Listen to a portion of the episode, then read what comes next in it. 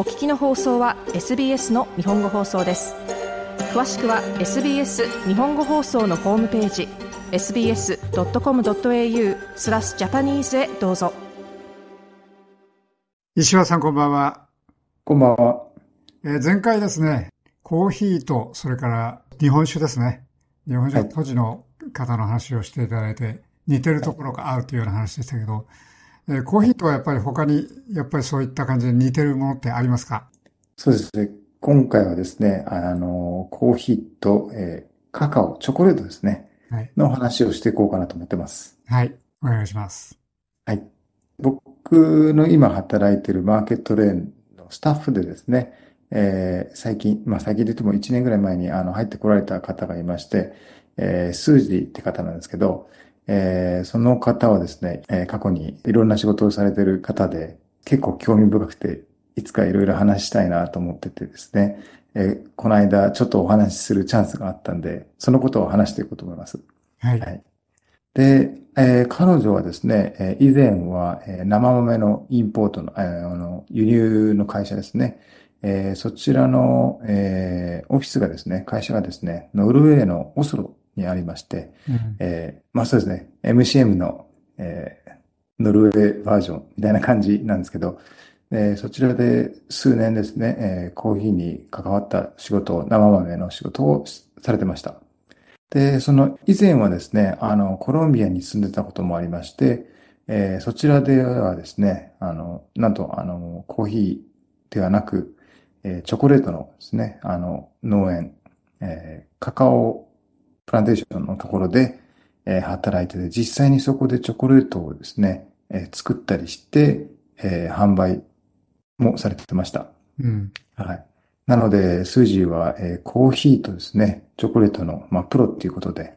えー、そのことを知った僕はですね、やっぱりもうすごく話、いろいろ話をしたくて、で、結構盛り上がったんですけども、で、あの、まあ、彼女に質問したことはですね、やっぱり、あの、コーヒーとチョコレート結構共通点があるんじゃないかっていうことを聞いたら、まさにそうだねって彼女は言ってましたね。はい。というのも、あの、まあ、コーヒーは、あの、以前も何度も話してると思うんですけど、えー、コーヒーチェリー、コーヒーの実がなってですね、まあ、フルーツとも言ったりするんですけど、それを収穫してからですね、中の種の部分だけを取って、えー、水につけて発酵させて、まあ、ウォッシュとのコーヒーができたり、で、えー、するんですけども、えー、で、その後、まあ、焙煎して、で、えー、コーヒーを削って飲むって形なんですけど、チョコレートもですね、えー、まあ、あの、カカオですね。カカオフルーツっていうのは木になって、で、その、それをですね、えー、取って、その中の、まあ、カカオビーンズって言うんですけど、まあ、種の部分ですね。その部分をですね、えー、だけを取り除いて、えー、発酵させます。まあ、その発酵の工程っていうのも、あの、コーヒーでもあるんで、まあ、ちょっとやり方は違うと思うんですけど、あの、共通してるなと思って。で、えー、その後もですね、あの、えー、まあ、焙煎をして、で、えー、細かく削ってですね、えー、石臼とかで引いたりもするんですけど、で、えー、その段階ですね、あの、まあ、えー、油分が出てきてですね、少しチョコレートらしくなったりして、で、そこから、まあ、あの、まあ、ダークチョコレートです、チョコレートですと、砂糖とかを、きび糖とかを加えたりして、えー、出来上がるんですけど、えー、やっぱりその、火を通して、あの、いるっていう工程も焙煎と似てるところもあって、本当に、あの、似てるところ多いなと思います。で、実際にあの、チョコレートをですね、いる、まあ、多分焙煎機って言うと思うんですけど、見たことあるんですけど、本当にコーヒーを焙煎する焙煎機とあまり違いがわからなかったですね。結構そっくりでした。はい。で、まあ、いろいろ話しててですね、テイスティングの話にも盛り上がったんですけど、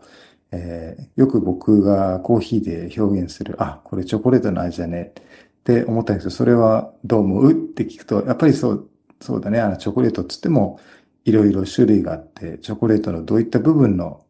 香りとか味なのかっていうことは言ってましたね。まあ、それがシンプルに言いますと、ダークチョコレート、ミルクチョコレートとか、あとはベーカーズチョコレートとか、で、そのチョコレートのその発酵の部分の香りですとか、ダークチョコレートでもですね、やっぱりその生成、作り方や、えー、原産地によってもだいぶ味が違うんで、いろいろ細かく言うのは難しいなって思ったところですね。はい。僕もあの、結構チョコレートやっぱ好きなんで、あ、えー、赤色のあの、ブランド名で言いますと、あの、フランスのバローナのチョコレートの味がするね、何パーセントのやつとかたたまには言ったり、ふざけて言ったりしたりするんですけども、そうですね、本当に、あの、いろいろな種類が、味の違いがあって、あの、難しいなと思いましたね。逆に考えるとコーヒーも、例えば何かを飲んだり食べたりした時に、あ、これはコーヒーの味がするって言われても、どのコーヒーの味がするんじゃないかって僕は思ったりするのと同じような感覚なのかなとは思いましたね。これ、両方とも木になりますけれども、コーヒーの木みたいな木なんですか？カカオの木っていうのは。僕は実際に本物は見たことないんですけど、多分、大きさ的にはコーヒーの木と同じぐらいか、ちょっとちっちゃいとは思うんですけど、まあ、あの、カカオフルーツは結構大きいですよね。ラグビーボールみたいな形をしてて、うん、もうちょっとラグビーボールと同じぐらいか、ちょっとちっちゃいぐらいと思うんですけど、えー、で、そうですね、あの、コーヒーと同じようにですね、育つ条件もちょっと似てまして、あの、コーヒーベルトっていうのをご存知だと思うんですけど、赤道からある程度離れた、えー、北と南に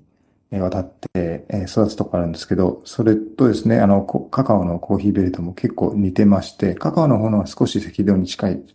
感じですね。なので、どちらかというと多分標高は、えー、コーヒーと比べると低いところで育つ傾向があると思います。うん、はい。両方ともあの、お金になる、いわゆる商品作物だと思うんですけども。そうですね、はい。えー、あの、どっちが儲かるんでしょうかね。いやちょっとわからないですどっちが儲かるかっていうのは。ただ僕がボリビアにも何度か行ったことあるんですけど、ボリビア、まあコーヒーの仕事で行った時にですね、えー、結構空港とかお土産屋さんで、ボリビア産のチョコレートが売ってたんで、一度買い漁った時があったんですけど、まあいろんな種類がありまして、同じ会社でも3種類あったりとかですね、えー、違う会社が3社ぐらいあったりもして、もう全部買ってですね、食べ比べしたんですけど、味が全然違うんですよ。もちろんそのダークからその、まあミルクチョコっていう違いはあるんですけど、同じダークでもパーセンテージが近いものであっても、味が全く違ったり、まあ味だけではなくその、食感ですね、あの、テキスチャーといいますか、あの、スムーズ感も違ったりしたんで、面白いなと思って、で、えー、二度目に、あの、ボリビアいた時にその話をですね、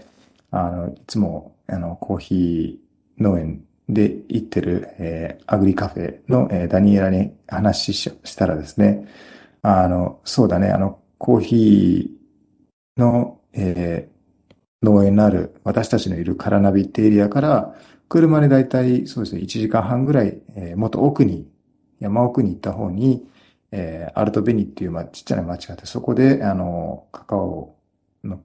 えー、木を育てる、あの、農家がいくつかあると聞きました。で、確かにそこの、えー、チョコレートをですね、あの、そこの産地のものを食べたのをもう覚えてたんで、ああ、そうなんだみたいな話をしてて、で、えー、その話をですね、数字にしたらですね、えー、チョコレートは結構あの、カカオがですね、えー、まあ、ポテンシャルが、もちろんあるものに越したことはないんですけど、そういったもので、えー、生成の段階で結構幅広く味が変わるとは言ってました。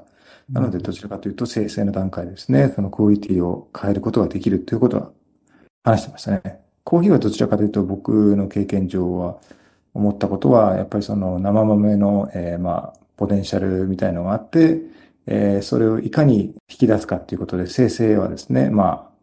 どちらかというと、まあ、安定した生成って言いますか、なんつったらいいんですかね。あの、そこまで、あの、クオリティ、テイスト、カップの方には影響しないっていうふうな感覚がありました、ね。もちろん、あの、特別な生成方法したら、まあ、特別な味が出てくると思うんですけど、そこまで味はぶれないっていうふうな感じが強かったですね。うん。はい、どっちかというと、むしろ焙煎ですか？焙煎の方が味に影響してきます？そうですね。焙煎もどちらかというと、例えば、その、豆のポテンシャルが100あったら焙煎をすると、僕の意見ですけど、まあ80%っていうそのポテンシャルに変わっていく、そのポテンシャルっていうのが上がっていくっていうイメージはあまりないですね。でもカカオはもしかしたら、あの、生成の段階で100のものが120とかになるのかなみたいな話をしてたんですけど、うんそれはあり得るかもしれないっていうことは言ってました。うん。はい。どうもありがとうございました。はい、ありがとうございます。もっとストーリーをお聞きになりたい方は iTunes や Google ポッドキャスト Spotify などでお楽しみいただけます。